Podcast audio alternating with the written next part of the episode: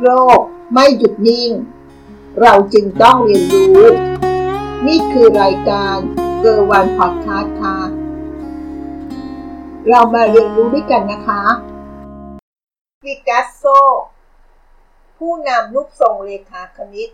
สู่งานศิลปะ สวัสดีค่ะ คุณกำลังอยู่กับยุยราตีค่ะ วันนี้เราจะมาพูดคุยกันเกี่ยวกับเรื่องของปิกัสโซนะคะ ผู้ที่ยิ่งใหญ่ ผู้ที่เป็นอัจฉริยะ ในเรื่องของศาสตร์ศิลปะต่างๆนะคะ เป็นศิลปินผู้บุกเบิกงานศิลปะ โดยเฉพาะคำที่เรียกว่าคิวบิซึมเราได้ข้อมูลจากเว็บไซต์ศิลปะวัฒนธรรมค่ะปาโบปิกัสโซ คือชื่อเต็มของเขานะคะ เกิดเมื่อวันที่ 25 ตุลาคม ในปี 1881 ที่เมืองมารากา ประเทศสเปน เขาเป็นศิลปินผู้บุกเบิกรูปแบบงานศิลปะ ที่มีชื่อว่าคิวบิซึมเราย้อนกลับไปดูในชีวิตของเขากันนะคะ ชีวิตศิลปินของปิกัสโซ เขาเริ่มต้นตั้งแต่ในวัยเยาว์เขาได้ฉายแววตั้งแต่ยังแบบบอก คำแรกที่ปิกัสโซพูด ที่เขาพูดได้นั้น ไม่ใช่คำว่าแม่ ไม่ใช่คำว่าพ่อ เหมือนเด็กทั่วไปนะคะคำที่เขาพูดได้เป็นคำแรก ก็คือพิก P I Z ซึ่งมีความหมายว่า ดินสอ ในภาษาสเปน เขาได้รับแรงบันดาลใจในการสร้างสรรค์ผลงานในช่วงวัยเด็กนั้น มาจากพ่อของเขานะคะ ซึ่งพ่อของเขานั้นมีอาชีพเป็นจิตรกร อาจารย์ศิลปะในมหาวิทยาลัย ในช่วงวัยเด็กที่อายุประมาณสักเจ็ดขวบปิกัสโซ ได้เริ่มฝึกฝนการทำงานศิลปะอย่างจริงจังกับพ่อของเขา จนกระทั่งเมื่อปิกัสโซมีอายุได้ 13 ปี พ่อของเขาก็รู้สึกว่าฝีมือของปิกัสโซนั้น พัฒนาไปไกลมากกว่าหรือเก่งกว่าฝีมือของตน จึงได้ส่งปิกัสโซนั้นไปสอบเข้าสถาบันสอนศิลปะที่บาร์เซโลนาผลก็คือว่าปิกัสโซสามารถสอบผ่านเข้าเรียนได้ ตั้งแต่อายุยังน้อย จากนั้นเมื่อปิกัสโซอายุได้ประมาณสัก 20 ปี จึงได้เดินทางไปอาศัยอยู่ที่ประเทศฝรั่งเศส ช่วงชีวิต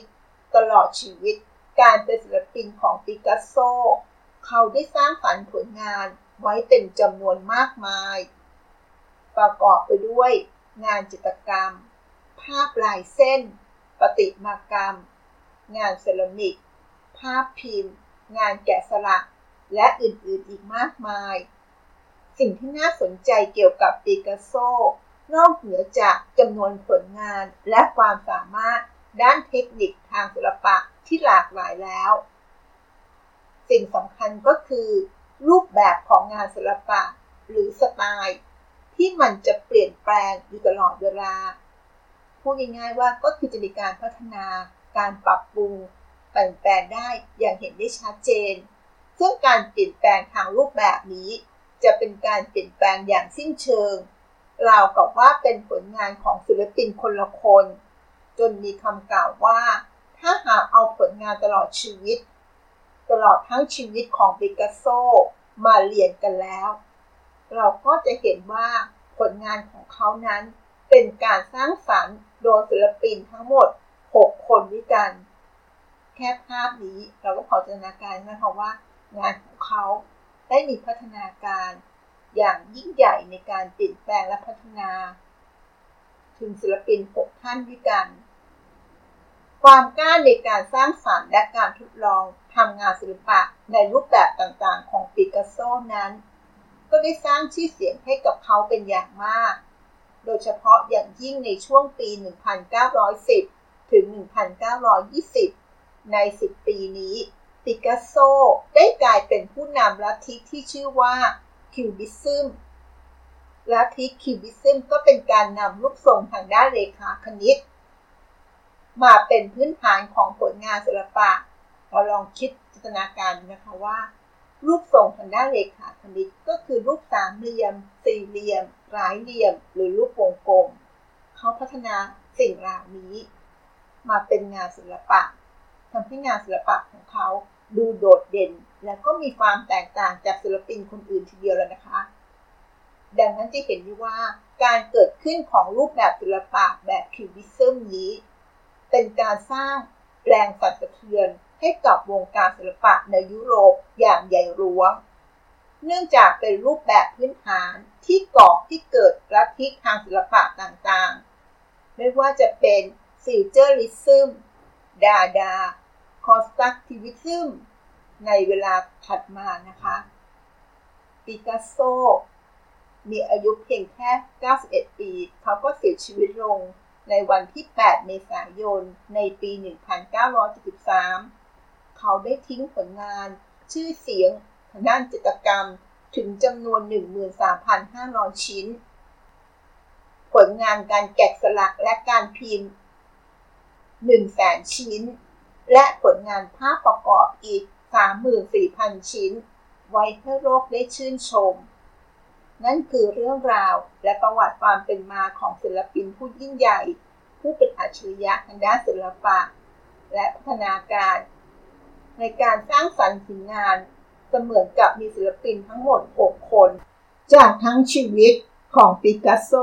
จะเห็นได้ว่าสิ่งที่เขาสัมผัสและเกี่ยวข้องอยู่เสมออยู่ตลอดชีวิตของเขา ก็คืองานศิลปะ ตั้งแต่วัยเด็ก จนถึงตลอดชีวิตของเขา